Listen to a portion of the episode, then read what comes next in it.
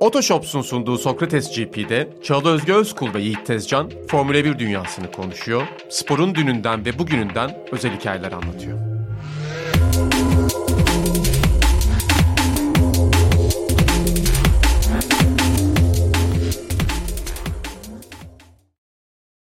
Sokrates Podcast'te medarı iftiharı Sokrates GP'ye hoş geldiniz. Ben Yiğit Tezcan. Bugün yanımda Çağla Özge Özkul var. Onun için okul tatili. Sömestr oldu ve programın girişini o yüzden ben yapıyorum. Bir yapalım yapabilecek miyiz dedik. Oldu mu? Hiç de fena değil. Hiç fena değil. Evet. Nasıl nasıl keyifler? Merhaba Yiğit. Ben Sen oldum nasılsın? bugün. İyiyim Ay ne kadar de. rahatmış böyle. Acayip rahattır eminim. Yok be çok basit bir şey yapıyoruz ya. o kadar atla deve gibi de Ay, görünmesin. Nasıl keyifler iyi mi? Vallahi iyi bayağı iyiyim. Ailem buradaydı. Onlarla vakit geçirdim. Ee, Biraz daha hafifleyeceğini düşünmüştüm son iki haftadır sezonların bitmesiyle beraber ama çok da öyle olmadı. Yine yayınlar vesaire bir şeylerimiz var. Ee, ama güzel memnunum. Evde de bir afacan var galiba. Evet yeğenim burada. Hiç şey yapmıyor rahat bırakmıyor seni. evet ya aşırı tatlı bir de tam e, iki buçuk yaşında. Üf tamam. O yüzden de e, Sana- her yere tırmanıyor, her yerden atlıyor. Erkek falan. değil mi? Erkek. Erkek evet. Ben hep şey- Hava diyor bana. Hala diyemediği için hava diyor. Ben ve kız ve erkek yeğenim var benim. İki tane. İkisi de büyüdü. Biri artık yani yeğen demeye utanıyorum. Yaşım ortaya çıkıyor. Çünkü konservatuvara girdi 19 yaşında. Kadın oldu yani kocaman. Arkada inşaat yapıyorlar. Tam biz podcast'e başlayınca bu sesler geliyor İnanın gibi ha. olmuyor mu? Kesin biz dinleyenlerin başına da böyle şeyler geliyordur yani. En önemli anda en olmaması gereken şeyler olur. Murphy kanunları. Evet. Şimdi yavaş yavaş konuya girelim. Yine bölündü benim hikayem. Yeğenim var. Erkek yani işte kız yeğen gerçekten farklı oluyor karakter olarak. Ben de mesela duymasın erkek yeğenim. Şimdi daha çok iyi anlaşıyorum onunla ama kız yeğenime biraz bir tık daha düşkündüm. Hani öyle bir ilginç bir bağ oluyor aranda yani. Şimdi o zaman yavaş yavaş programımıza başlayalım. Her hafta olduğu üzere, bütün sezon olacağı üzere bu programı Otoshops'un katkılarıyla sunuyoruz ve hazırlıyoruz. Otoshops'ta her marka ve model ikinci el araç satım işlemlerinize güvenle yapabiliyorsunuz. Havaların ısındığı hem de Formula 1'de rekabetin arttığı bu dönemde ikinci el otomobillerdeki fırsatlardan yararlanmak istiyorsanız Otoshops bunun için her zaman yanınızda. Diyelim ve sözü tekrar sana bırakalım çünkü kızardım ve bozardım şu anda. Zormuş. Zor muymuş? Bir de sen izliyorsun ya beni şey gibi oldu. Sözlüğe kalkmış gibi oldum. Not kaldırıyorum. 10 10 10 hepimiz Ben kaldırıyoruz. teşekkür Tebrikler ederim. Yiğit çok güzel bir teşekkür girişti. ederim. O senin Bugün bonkörlüğün. rolleri şu ana kadar şimdilik değiştik. Şimdi tekrar eski halini Kapanışı alıyoruz. yapacak ama değil mi? Kapanışı da tabii ki Yiğit Tezcan yapacak. Hali hazırda biliyorsunuz şu ana kadar yaptığımız programlarda yarış haftası olmadığında, yarış hafta sonu olmadığında sizlerden soru alarak o hafta içi mesaisini öyle geçirmekten hoşlanıyorduk. Görüyoruz ki siz de hoşlanıyorsunuz. Çok da güzel sorular gelmiş. Bugün de onları cevaplayacağız. Sonra Bakü'nün üstüne zaten gelecek hafta içi yapacağımız programda yine yarışı pisti konuşuruz. Başlıyorum sorulara Yiğit. Başlayalım. Şimdi Hazırım. Cihan Salvatore Red Bull hızı olarak sanki öne geçti. Ferrari sezon içerisinde tekrar en hızlı araç haline gelebilir mi? Bu mümkün mü sizce? Bir de Leclerc zihinsel olarak şampiyon olabilirmiş gibi görünüyor mu? Demiş Cihan Bey. Teşekkür etmiş bize cevabımız için şimdiden. Bu soruya şöyle bir ek yapıp atayım mı sana e, pası cevabın için? Böyle birkaç hafta önce şey söylemiştim ben sana. Ya Red Bull ne kadar güçlü görünmeye başladı tekrar. Evet Ferrari çok iyi ama sanki Red Bull böyle hani alırız götürürüz bizim stratejilerimiz vesaire böyle her şeyimizde ya bana öyle bir his verdi demiştim. Sen hatta sonra onu teknik olarak biraz açıklayıp pistte olanı biteni daha hala yolun uzun olduğunu ve teknik olarak böyle bir farkın net olarak görünmediğini söylemiştin. Ben de algımdan bahsetmiştim. Sanki Cihan Bey'in sorusu da yine bana öyle hissettiriyor. Zaman zaman işte pistlerin niteliklerini ya da pistlerde başımıza gelen şeyleri unutarak o algıyla hisle beraber sanki hani Red Bull bayağı iyi oldu ya tekrar Ferrari sıkıntı yaşar gibi hissettiğimiz olabiliyor ya da tersi belki olabilecek tekrar. Sanki algıyla teknik analizleri biraz ayırmak gerekiyor ya da hissettiklerimizle Bunu, değil mi? bunu az önce de konuştuğumuz şey işte aslında İspanya ve Monaco Ferrari ve Leclerc'in yarışıydı. Ve bu yarışı bir teknik arıza ve bir stratejik hata sonucunda verdiler rakiplerine. Yani Red Bull'un gerisine kalmış değiller. Ama şu da var iki pist onlara uygundu.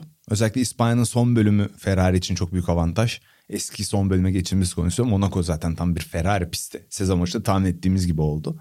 Mesela şimdi Azerbaycan Kanada'da daha dengeli olacaktır diye düşünüyorum. Bütün bu işte düzlük hızı hesaplamaları şunlar bunlar dediğim gibi bunu tekrar etmeyelim kendimizi çok kısa tekrar edelim diyelim.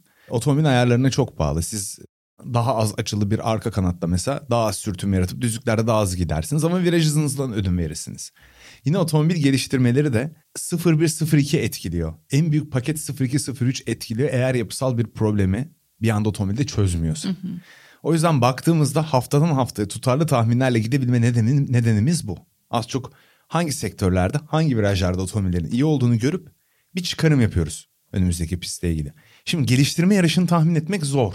Ancak yarış hızı Red Bull'un sıralamada geride kaldığı pistlerde bile daha iyiydi. Ama Ferrari Red Bull'un gerisinde kaldı demek çok son iki yarış özelinde çok mantıklı değil. Önümüzdeki yarışlarda daha yakın olacaktır. Red Bull kağıt üzerinde yarış hız avantajı Red Bull'da iki yarışta da bence.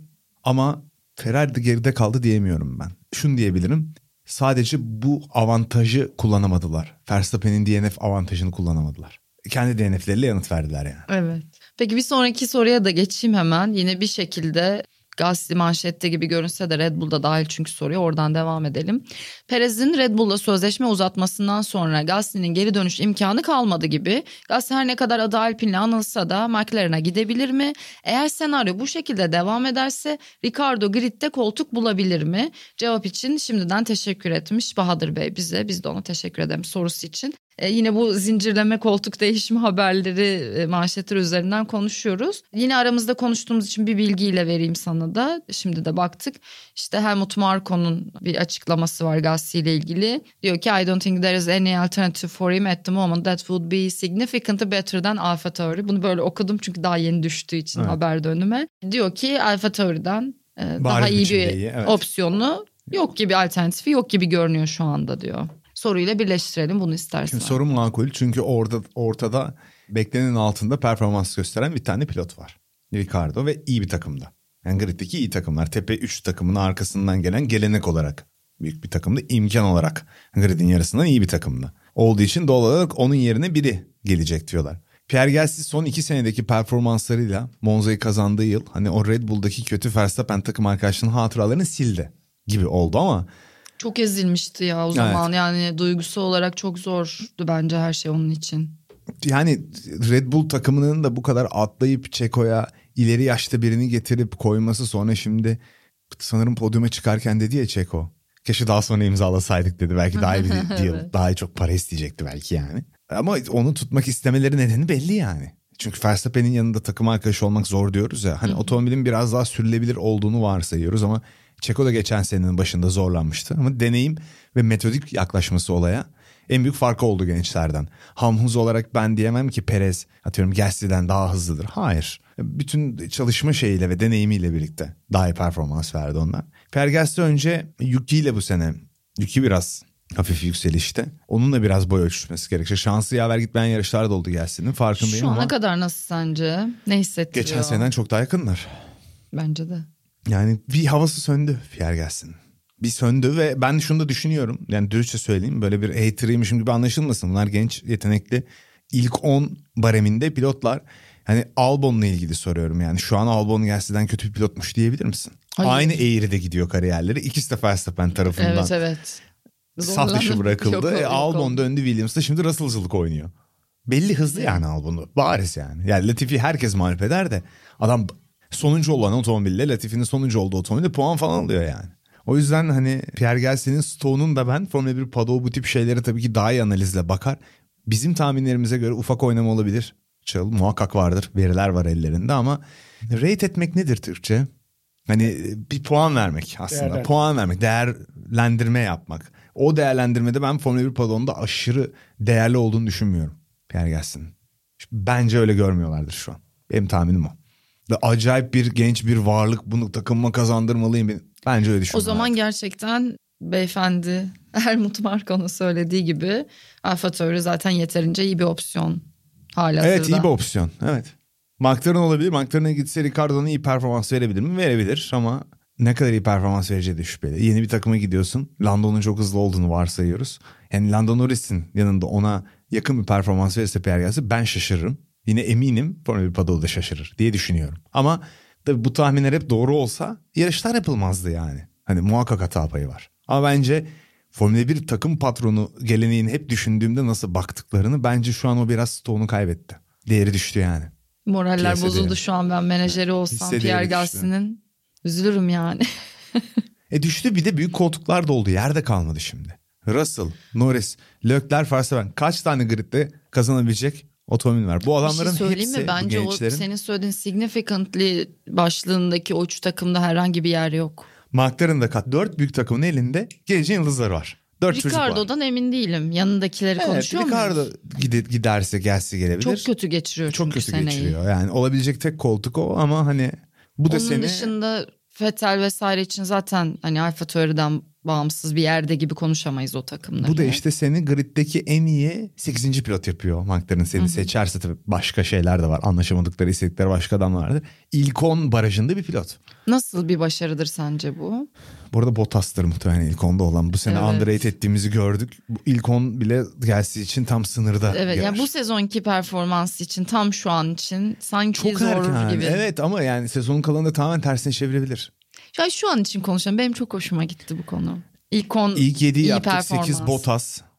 Kesin birilerini atlayacağım diye şu an konuşuyorum. Dur e, herkesi sayalım. Alonso var, Vettel var, Stroll Alonso var. kesin ilk ona yarış becerisi, racecraft ile girecek. E, Ocon ondan çok uzak değil. Sence gelse Alonso ve Ocon'dan bariz iyi midir? Bence değildir. Bu sezon Yakınlardır. öyle değil bence.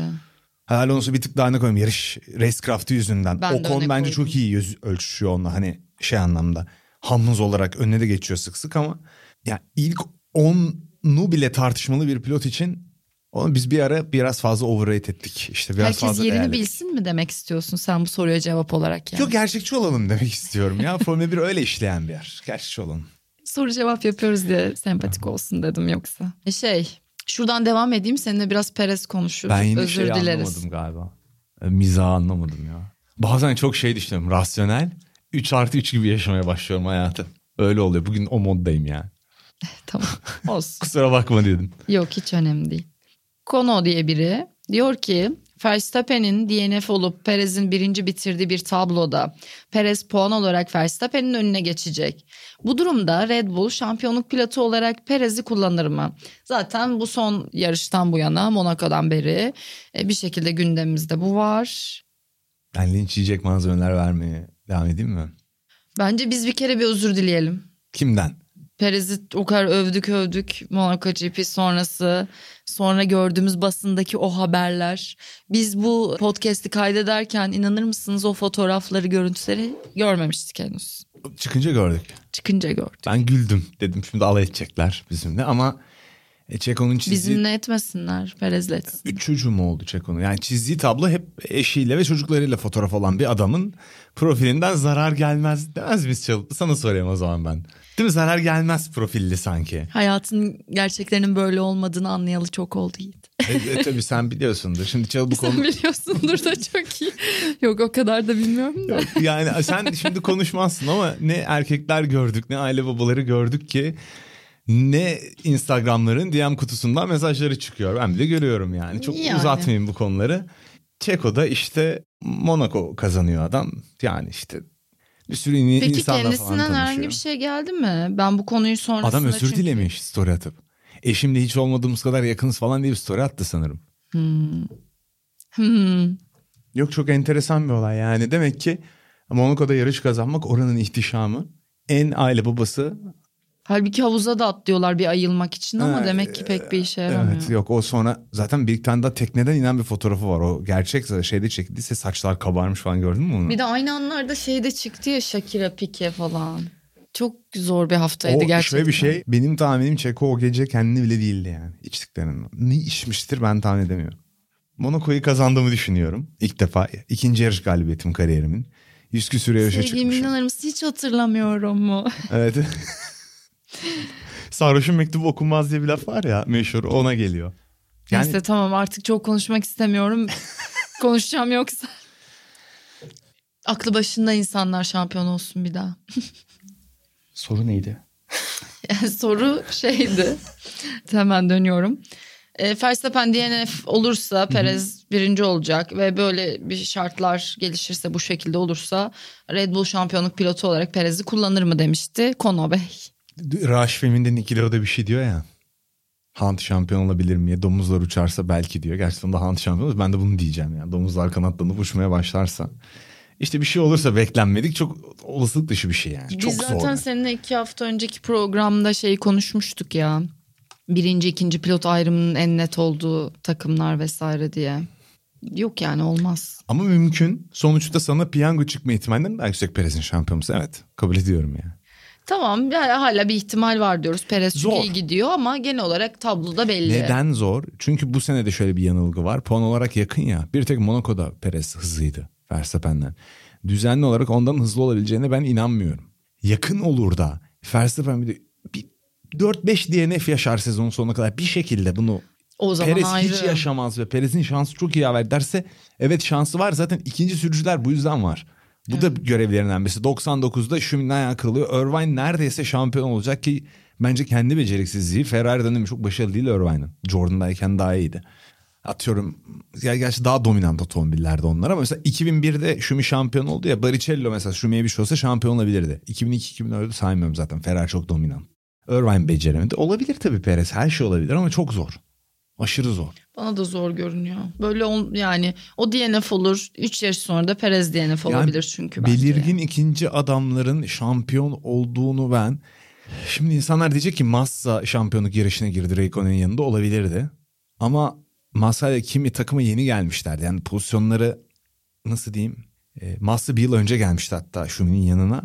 Yerleşik değildi pozisyonları daha yeniydi. Burada yerleşmiş takımın adamı olan Verstappen var. Kolay değil zor yani. Ve yıllardır. Ve çok hızlı olduğunu söylüyoruz. Yani Monaco'da sıralama turlarında geçildi diye Perez şampiyon olamaz bence diye düşünüyorum.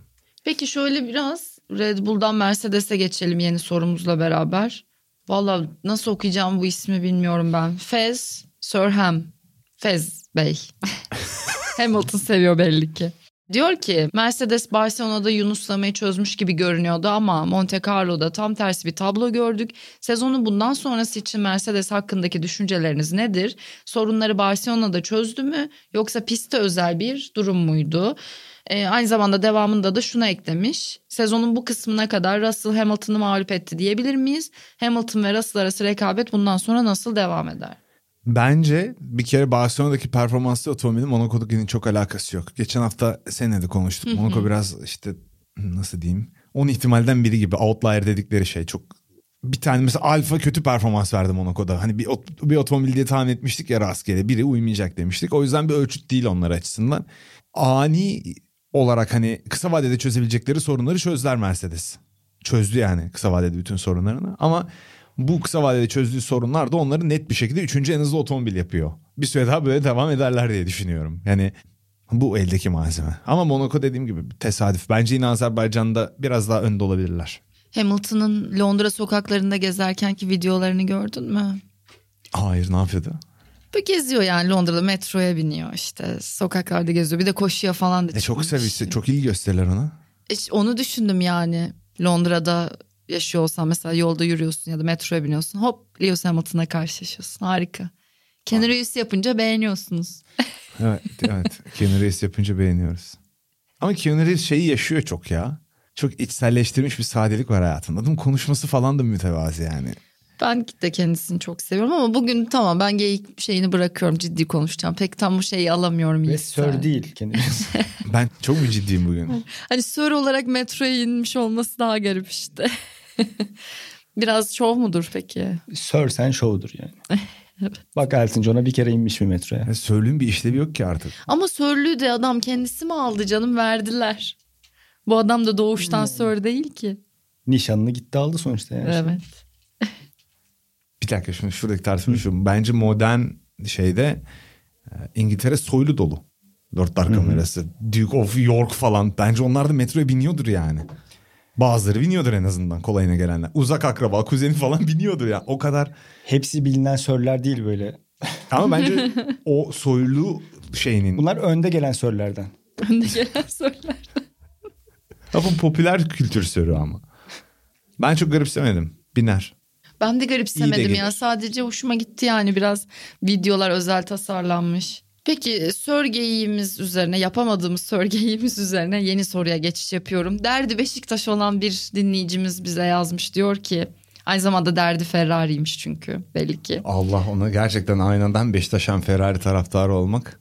Aa. Çocukluğunu bu şekilde geçirdiyse buhran doludur yani. Ama bana çok denk geldi mesela Beşiktaş ve Ferrari. Şey kahır ve Beşiktaş'ı tutuyorsan Ferrari'yi de tutuyorsun. son anda kaybetme Neden? şeyi olarak bence çok denk yani gerçekten. Diyor ki derdi Beşiktaş olan bu beyefendi ya da hanımefendi Ferrari ve Allah gerginliği ne zaman bitecek artık demiş. Ne zaman biter bu, Bu bey yılmış Beşiktaş'ta da olduğu için. Bu gerginlik bitmeyecek bence. Hep bir gerginlik halinde geçecek herhalde. Formula 1 dünyanın en teknolojik sporu ya gerginlik falan olmaz. E Ferrari kadroları Allah'ın en az devrede olduğu spor diyebilir miyiz? minimum devrede Allah bu sporda gerçekten öyle. Allah korusun. O kadar hız yapıyorlar. o doğru aslında bak. Bak şimdi bir yandan da böyle bir tarafı var. Ama öte yandan aslında Allah devrede çünkü şansın da önemli olduğu bir spor. Bir gerginlik var mı onu ben bilemem. Yani bunu high priest falan çağırıp buraya bir şey dini bir şey kurmamız lazım. Ee, Ferrari'nin şansı Şeyi da önemli merak ediyorum ya bir fikrin var mı bununla ilgili? Hala hazırda gridde olan pilotlar arasında böyle işte dine çok bağlı ya da ne bileyim batıl inançları olan başka bir tarafa götürdüm şu an. Böyle özel biri bildiğin. Valla herhalde inanç konusunda tepe senindir. Evet. İnancıyla yarışını birleştirmeniz konusu. E, negatif Şu ankileri merak da var ettim. Hiç Şu an benim bildiğim yok. Benim bir fikrim yok daha doğrusu yani. Yani fikir yürütüp güldürebilirim. Onun dışında yok ama gerçekçi bir şeyim mesela. Hamilton'ın falan biraz var galiba. Yani arada düşünüyorum ve seziyorum ama Ama bence büyük toplum kanaat önderlerinin dünyada hala her yerde Hristiyan ülkelerde de bir tanrı hani God diyerek ona teşekkür ederek hareket etmeleri gerekiyor. Bunu mesela şeyde çok inançlı. Tyson Fury de çok inançlıdır. Şimdi İngilizleri düşünüyorum tepedeki. Hamilton da mesela çok tanrı diyor. Çok fazla ona teşekkür ediyor, şükrediyor. Teşekkür etmiyor, şükrediyor. tamam Ger- yeni soruya geçeyim mi? Çok burada Yok tıkandık. gerginlik yani bence kastettiği şey şu. Ferrari'nin bu otomobil geliştirmede hep geri kalma hikayesi. O 2018, 17 o yıllarda da hani Mercedes'e rekabet içinde olduğunda o gerginlik iyi bir kadro kurarsan biter bence. Doğru kararlar verirsen. Monaco'daki pit stratejisi yapmazsan seni hiçbir şey kurtaramaz ama yani. Hiçbir şey Sanki tam kurtaramaz. bahsettiği oymuş gibi Aynen, geldi gök bana da. yarılsa şey inse gökyüzüne kurtaramaz yani. Furkan Demir şeyi sormuştu. Ona sorusu için teşekkür ederim ama biraz Gasly Ricardo ile beraber konuştuk. 2023 için pilot pazarına olabilecek yer değiştirme dedikodularını konuşursanız güzel olur demiş. Bir kısmını konuştuk gündemdekileri. Bence geri kalanı için de biraz daha beklemeye ihtiyaç var diye düşünerek. Şu anda çok başarısız bir sürücü var gridde. Başarılı olması gereken ama başaramayan. Kim o? Bir isim var. Hiç böyle sanki konuşmuyoruz ve sadece onun iyiliğini düşünüyoruz ama sıfır puanı var şu an. Takım arkadaşının 15 puanı var. Kim 15 Mick. puanı var? Mick Schumacher. Evet. Ve e, aynı zamanda yani hem şimdi geçen sene belki bunlar beklenmiyordu kendisinden. Şu an hem bir şeyler beklenecek noktada puanlar bile alabilir. Dediğin gibi yanındakiyle de beraber değerlendirirsen. Hem artık hani biraz göstermesi de lazım bir şeyler yapacaksa ileride denilecek bir sezon. Bütün bunların yanı sıra onu yapamadığı gibi yani araç hasarlarıyla beraber de şu an takıma çok ciddi bir zarar vermiş oluyor. Şimdi şöyle bir şey anlatayım sana. Çok kısa bir bağ kuralım. Babası otomobile biner binmez Spa'da ilk sıra oturumda 7. oldu. Ve Jordan'dan onu Jordan Mercedes'le falan da konuşuyordu. Düşün bir takımın kaderi değişecekti komple. Kaptılar. Benetton Flavio onu kaptı. Benetton'a getirdi. Abisiyle kıyaslanıyordu. Hani aşağılanarak. Ralph Formula 1'e 97'de giriyor. İşte Vizcayla ile takım arkadaşı. İkisi de çaylak onu kaybediyor. Sonraki yıl dünya şampiyonu Hill'le takım arkadaşı oluyor. 99'da Zanardi geliyor. IndyCar şampiyonu yok ediyor onu. O beğenmediğimiz Ralph. 2000'de Batın sonra Montoya ile yakın rekabetleri var. Şimdi Raif de Mick Schumacher'i eleştirmiş. E, eleştirir gördüm. yani. Mick'in Ralph kadar bir kariyeri olacak gibi de durmuyor Evet. çünkü. Olmak zorunda da değil ya. Bu adamın üstünde bir kere bence onunki bir şey değil yani. Bir kutsama veya avantaj değil. Mick'in üzerindeki bir dezavantaj babası. Ben genel olarak böyle düşünürüm. Hep Hikaye aşırı dramatik ya. yani. Aşırı dramatik. Hem öyle hem de genelde çok büyük isimlerin çocukluk çocukları çok iyi şeyler başaramayabilirler. Daha silik kalabiliyorlar çünkü onun altında eziliyorsunuz büyürken hep. Genelde o sporu ortalama yapmışların Evet. çocuklarından anormal şeyler çıkar. çıkar. Ee, Max Yos mesela. Hmm. O çok iyi bir örnek. Peki şey Carlos Sainz örneği için ne? Yani tam aynı değil ama. Aynı branş olmaması. bir Olmaması avantaj. etkiliyor. Formula 1 kıyaslaması yok. Sainz'in önünde Evet. bir kıyaslama yok babasıyla. Formula 1'de şunu yapmış. Şahane bir baba var başarılı ama biraz farklı bir Asfaltta klasmandan değil, geliyor. toprakta baba yani. Evet. Hani o çok şanslı o yüzden. Evet doğru. E, Mick'in durumundaki hikayenin kötülüğü şu. Bence Lewis Hamilton motivasyon hikayeleri var ya. Motive oluyor. Bu işi yapacağım diyor. Babası da takmış buna belli yani. İkisi birlikte belli ki dünyayı fethetme planları kuruyorlar. Anne bezmiştir bunlardan. Yarış yarış karting karting karting. Eminim yani. Baba Anthony'ydi galiba. Şurada şöyle gireceksin şurada şöyle gireceksin gösteriyordur. Bizim Ayancan'la e, Hakan abi arasında da benzer bir di- diyalog var. Acayip yakın bir diyalog var. Küçüklükten öyle yapacağım öyle yapacağım. Sadece bunu konuşuyorlar ve sıkılmıyorlar.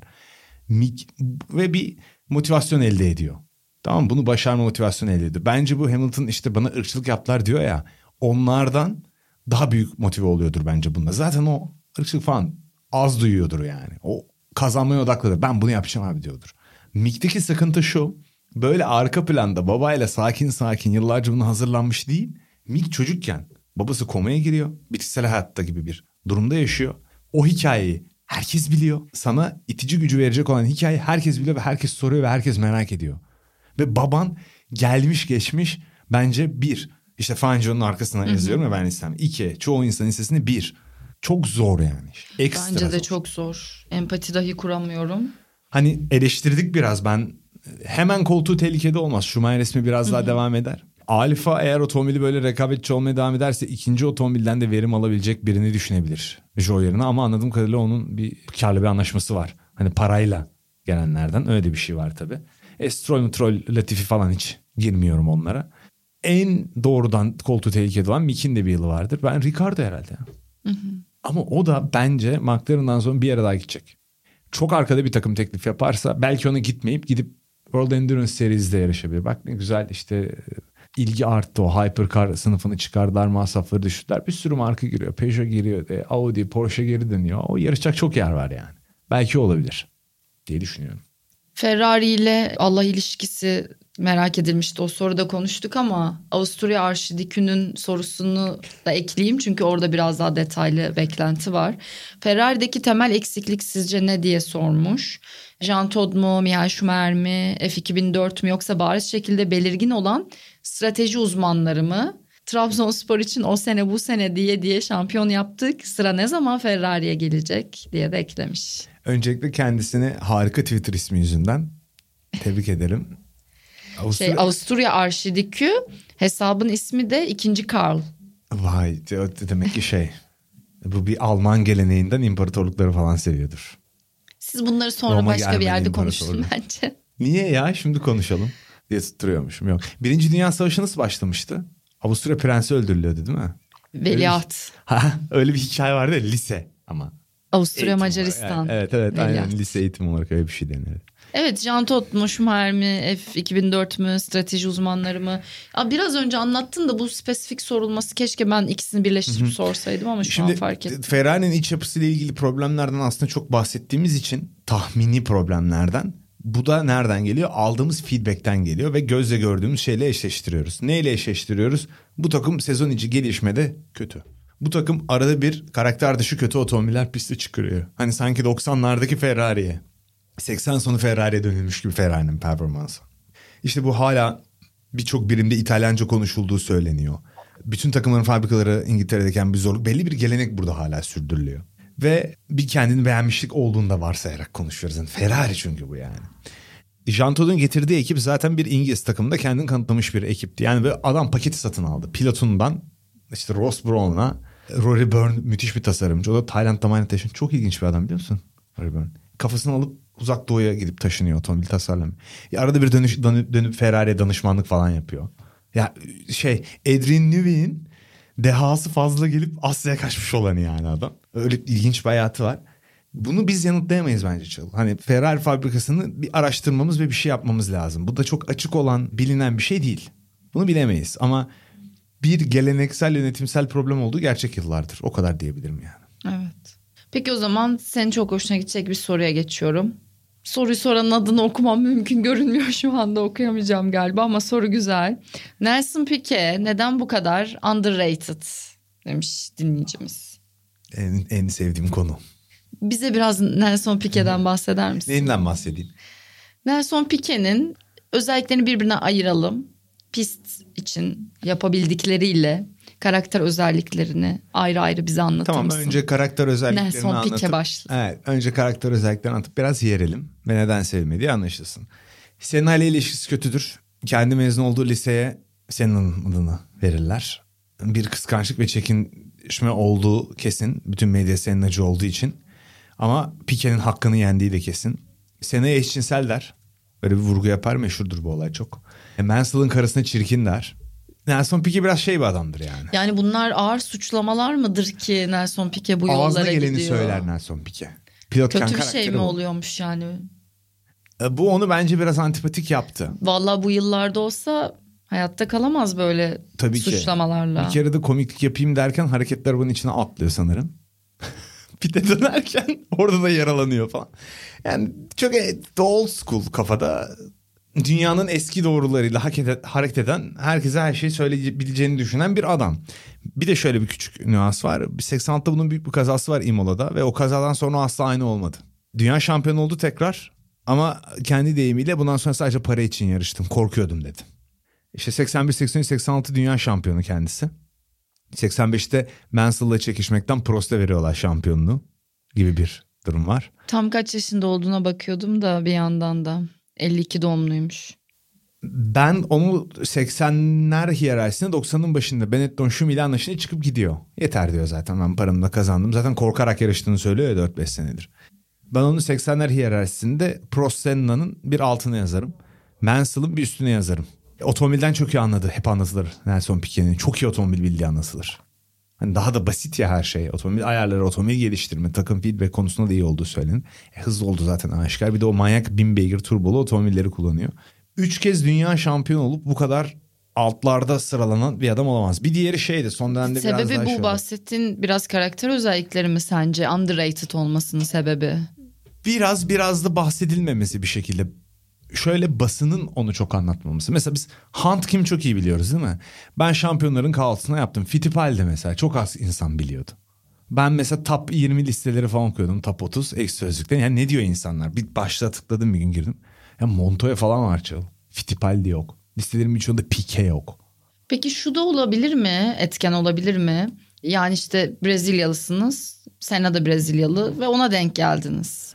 Yani bu şeydir ya Mardy Fish belgeseli var. Netflix'te tenis kariyerinden bahsediyor. İşte hani çok iyi olabilecek durumlar var. İşte böyle zınk diye belgeselde bir anda şey diyor. Ne oldu peki? Sonra niye devam etmediniz falan diyor. İşte Androdik de var belgeselde bahsediyor. Çünkü sonra Federer geldi diyor. Sonra böyle biraz zaman çünkü sonra Nadal geldi diyor falan. Yani aslında bu tenisçilere denk geliyorsanız kariyerinizde o da çok zor. Belki başka bir dönemde gelmiş geçmiş en büyük tenisçilerden biri olabilecekken tam da işte hani magazinin, haberlerin, pistin dışındaki insanların da çok sevdiği Senna'ya denk gelmek onun şanssızlığı çok mıdır? önemli. Zaten PR açısından ve marketing hatırlanmamış. Şimdi adamın iyi sürücü olduğunu anladık. Üç kez dünya şampiyonu olmuş zaten.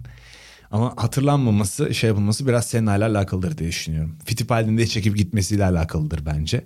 Underrated mı? Evet çok az adı anılıyor. Yani mesela İngiliz olduğu için Mansell daha çok anılıyor. Bence Piquet daha iyi Mansell'dan. Heh, tam da şimdi buradan şu soruya geçelim mi tık diye. İngiliz olduğu için deyince aklıma Formula 1'e İngiltere'deki ilgi geldi. Fabrikalarla beraber konuştuk seninle. Ali Yağcı diyor ki Formula 1'in en çok izlendiği ve sevildiği ülkeler hangileridir? Bir Türkiye. Türkiye'de çok seviliyor artık. Çok ya. seviliyor güzel, gerçekten. Harika yani. Ve izleyici kalitesinde yüksek olduğunu düşünüyorum ben. Biz biraz hep kendimizde iğneyi batırırız. Twitter'da ben yabancı TT'lere falan girip bakıyorum. Yabancı insanların Formula 1 algısı daha da kötü yani. O popülist algı onlarda daha bile fazla. Biz herkes detayları çok merak Ne oldu? Neye gidiyorsun?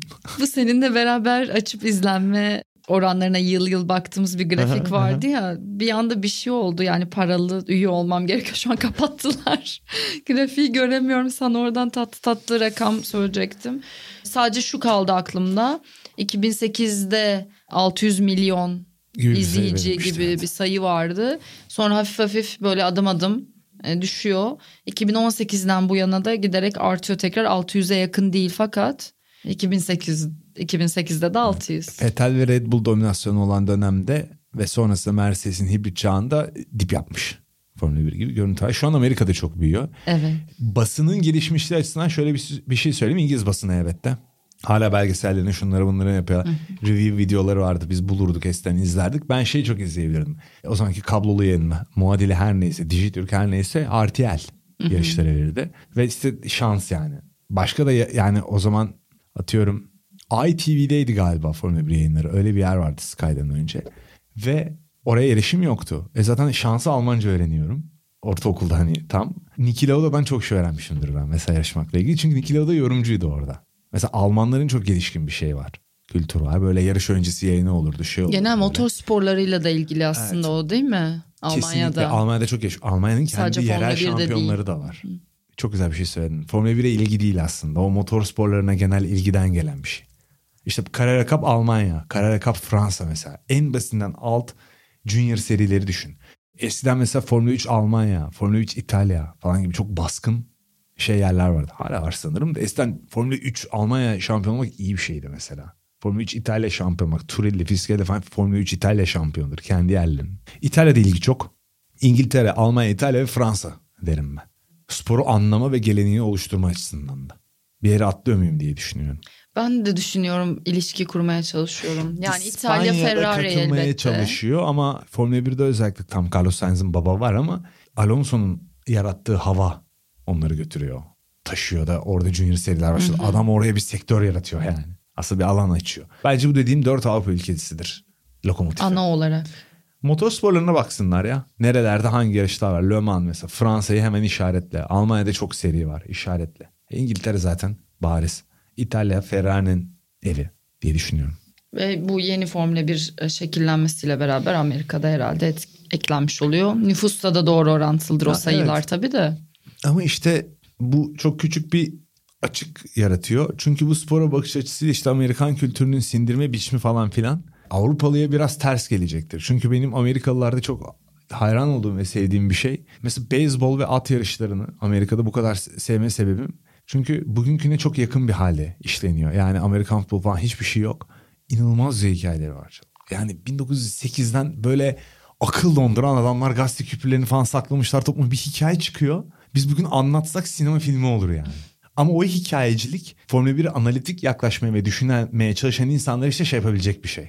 Onun modern hali itebilecek bir şey. Bence biraz bunu görüyoruz. Bu e, Netflix serisindeki falan yaşadığımız problem o. O hikayeleştirip sporu satma çabası biraz dozunun tutturulması gereken bir şey. Yani pilotlar falan da dedi ya Avrupa kültürüne bu ters. Düşünüyorum.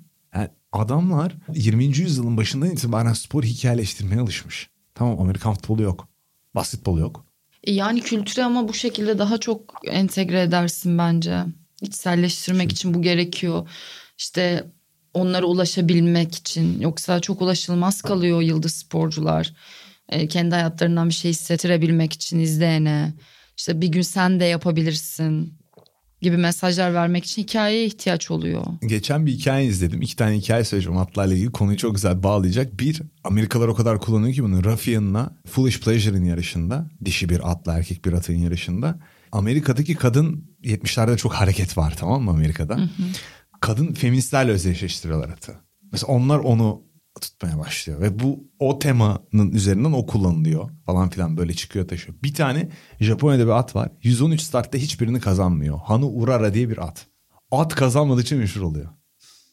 İnanılmaz ilginç bir hikaye. İzlediğim en ilginç hikaye. Sonra Japonya'nın en iyi jokeyi gelip küçük bir hipodromda ata biniyor. Yine kazanamıyorlar ama zafer turu atıyorlar birlikte. Ah, çok Sonuncu- enteresan. Çok enteresan atın hikayesi yani. Hani kazanamadıkça millet onu şey yapıyor. Böyle bir hikayeleştirme şeyi var. Formula 1'de bu biraz tehlikeli. Nasıl izlediğine bakarak. Çünkü çok kural, yeni izleyicinin anlayamayacağı çok fazla şey var. Bunların bu at yarışı beyzbol gibi değil. kabullenmek ve başında sakin yaklaşmak gerektiğini düşünüyorum ben. Hepsi biraz süreç yani. Başında doğru olmayabilir ama doğru yolu bulabilir Hmm. yolculuk esnasında. Zaman vermek gerekiyor. Ben biraz endişeliyim ya. Bugün Evet, yine laf sokan zaten. Bu Vegas Megas hikayeleri biraz beni... Bir tane olsa senede anlayacağım. Miami bitiyor, Vegas başlıyor. Ben biraz endişeliyim. Bir şey Yani diyemeyeceğim bu ya. Formula E'deki gibi taraftarların oy verip push to pass kazanıyordun. Bir yer hala öyle mi bilmiyorum. Formula E o zamandan beri izlemiyorum. Sana oy veriyor birileri. Ve ekstra boost hakkın oluyor abi. Şaka mı? Bu, bu biraz kötü yani. Ve taraftar oylamaları şunlar bunlar bozar Formula 1'i yani. Yeni dünyanın Brave New World gibi olacağını sanmışsın ama maalesef öyle değil. Hoş geldin. Ben olsam ne yapardım biliyor musun? Bu otomobilleri küçültelim diye konuşuyorlar ya. Hareketli parça sayısını azaltma şartı koyardım. Mesela ön kanat iki tane bilmem ne parçadan oluşacak falan diye bir yönetmelik yazardım. Öylece eskiye döndürebiliriz otomobilleri. Benim anladığım kadarıyla Yarışlar rahat onların hiçbiri geçmişi özlemiyorlar ya. Herkes gelecekten ne koparırız diye düşünüyor bence. E tabii bizim Amaç o romantik olan, olmadığı evet. için. Ama buradaki herkes zaten Sencer sen ben de 60'lar ve 70'lerin başında yaşayalım demiştik yani Evet. hatırlıyorum ben. Şimdi Sencer demişken az önce çok güzel hikayeler anlattı Yiğit. Ee, Bir at hikayesi var Sencer. Sende de acayip bir çiftlik hikayesi varmış ya Sencer. Ya geçen arabayla karşıya geçiyorduk Yiğit'le. Onunla atlardan bayağı uzun bir muhabbet geçti. Nereden geldi? Bir at menajerliği oyunu oynuyor. Doğru mu söyledim? Evet evet at yetiştirme. At At, yetiştirme. tarihi oyunu aslında evet. Oradan bir sohbet geçti. Benim de atlarla tek ilgim bundan 11 sene önce Chicago'da bir çiftlikte bir gün ata bindim sadece. Neden peki Chicago'da at çiftliğine gittin? Chicago'da bir arkadaşımı ziyaret ediyordum. İşte Meksikalı bir arkadaşımızın babası at çiftliği işletiyor. O hikaye bakar Oraya mısın? davet etti Ay ona gittik. muazzam. Ve ben ya benim Mek- atlara yani dair Chicago'da Meksikalı Sen arkadaşına at neye bağlandığını duyunca inanamayacaksın. Devam et. Aa Ya benim- pardon. ha. ben sadece atın sırtına binildiğini biliyorum. Atlarla ilgili pek bilgim yok. Ve bana dört maddelik çok pratik bir hızlandırılmış kurs verdiler. Ben şey sanıyorum. Ben bineceğim sünnet çocuğu gibi birisi tutup yollarından gezdirecek bizi sanıyorum. Ama bana adam çok hayret maddelik, ettim ben. dört maddelik kurs verdi. İşte yolları tuttum dedi ki sağa çekersen sağa döner, sola çekersen sola döner, x'ini çekersen durur.